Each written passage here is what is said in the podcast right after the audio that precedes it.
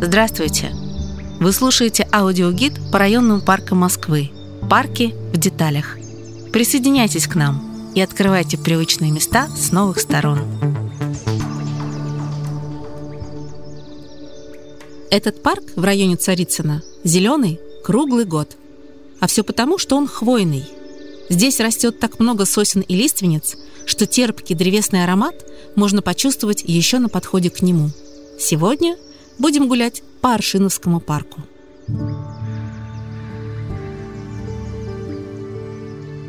Прогулку мы начнем с истории этих мест. В 90-х годах XIX века эти земли для постройки дачи приобрел купец первой гильдии, благотворитель и меценат Василий Аршинов. Путь к успеху Василий Федорович начал с должности приказчика владельца Даниловской мануфактуры, той самой, которая сейчас превратилась в деловой квартал на берегу Москвы-реки. Буквально за 10 лет, впитывая как губка все премудрости коммерческого дела, из рядового помощника он стал владельцем фабрики по производству сукна, а чуть позже – поставщиком двора его императорского величества. Для своего младшего, болезненного сына, рядом с дачей Аршинов устроил парк. По фамилии основателя его так и прозвали – Аршиновским. Здесь были разбиты аллеи, покрытые кирпичным щебнем, а вдоль них раскинулись кусты чубушника и сирени всевозможных сортов. Имелись даже оранжереи с персиками, лимонами и виноградом. Но все же в парке преобладали хвойные растения – которые стали естественным продолжением хвойных лесов, растущих вокруг. Чего здесь только не было. Можжевельник, кедровые сосны, лиственницы. Многие саженцы привозились издалека, из Геленджика, Пицунды и других южных городов. Парк получился очень живописным. Причем попасть туда мог любой желающий. Дело Аршинова-старшего много лет продолжал его сын Владимир, талантливый геолог и основатель единственного в царской России частного научно-исследовательского института «Литогеа». Уже в советское время Владимир Васильевич принимал большое участие в выборе облицовочных материалов для набережных и первых станций метро столицы. А в начале 20 века он создал в парке летнюю микроскопическую лабораторию и продолжал высаживать деревья, кустарники и цветники. Но все изменилось после революции 17 года – Владения семейства были национализированы. В Аршиновском парке открыли опытную пасеку, но уже через несколько лет территория стала приходить в упадок. Владимир Васильевич пытался выбить для земледельческой работы своего института часть родного парка с пасекой. Но удачи не сыскал. Земли давали в пользование всем, кроме бывшего хозяина. Аренду в Аршиновском институт получил только тогда, когда там сменился директор – но Владимир Васильевич все равно пытался участвовать в судьбе своих бывших угодий. Например, в 20-е годы прошлого века ему удалось спасти парк, когда по соседству расквартировали дивизион тяжелой артиллерии. Здесь начали активно пасти лошадей, которые вытаптывали зелень в парке. И Аршинов добился, чтобы их отсюда убрали. Следующее испытание для парка оказалось еще серьезнее. В годы Великой Отечественной войны местные деревья понадобились на дрова. По оценкам, всего было уничтожено три четверти парковой зоны. А в 70-е годы территорию Аршиновского урезали. В юго-восточной части выросли постройки больницы завода имени Лихачева.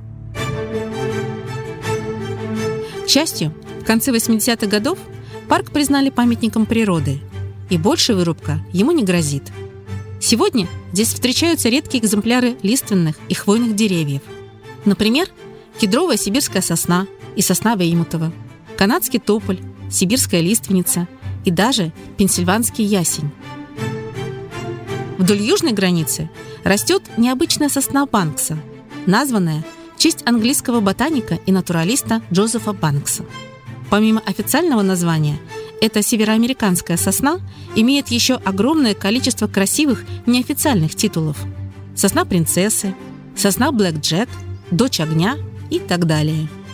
От привычной нам сосны она отличается заметно более миниатюрными размерами и шишками интересной изогнутой формы. Они могут годами держаться на ветвях, поэтому ими усеяна вся крона деревьев. Шишки в парке буквально везде. Например, узором в виде еловых шишек здесь украшены лавочки и велопарковки. А если зайти в парк с Бакинской улицы, у главного входа нас встретит гигантская шишка из картеновской стали. Рыжевато-коричневый цвет делает скульптуру похожей на настоящую шишку с ветвей гигантской сосны. Этот арт-объект считается символом хвойного богатства, который удалось сохранить в районе. Неподалеку от Шишки находится памятный камень в честь уже знакомых нам основателей парка – Василия и Владимира Аршиновых. Его установили здесь в 2016 году.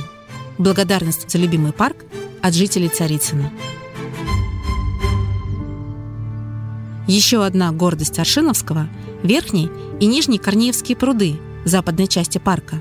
Название прудов пошло по старинному названию этих мест – Корнеевский овраг – есть у прудов и другие имена, народные. Например, Бехтеревские, по названию соседней улицы, Котляковские, по имени реки, на которой находятся, и Аршиновские. Это не исторические водоемы времен Аршиновых. При первых хозяевах водоем находился в северо-восточной части парка и служил для противопожарных целей. А современные пруды обустроили уже на реке Котляковке и гораздо позднее, в 70-х годах прошлого века. За исключением нашего парка, река сегодня практически полностью убрана в подземный коллектор. На поверхность выходит только 4 ее километра. Купаться в Корнеевских прудах не разрешается, так что в знойный летний день освежиться не получится.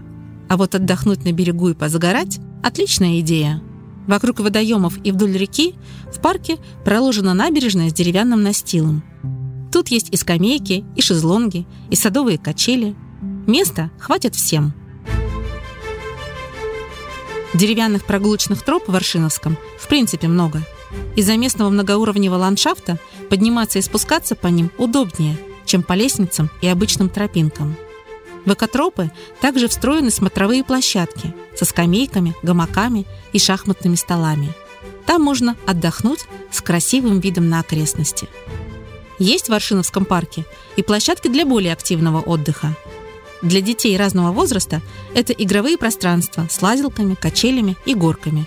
Для спортсменов – турники, тренажеры, зона для игры в волейбол, а еще изогнутый стол для игры в текбол. Эта игра напоминает гибрид футбола и пинг-понга. От настольного тенниса тут цель – перебросить мяч через сетку на столе на сторону противника. А от футбола – похожий мяч и главное правило – бить по мячу можно любой частью тела, кроме рук. На этом наша экскурсия подошла к концу. До встречи в следующем парке. Эта экскурсия подготовлена при поддержке программы мэра Москвы «Мой район».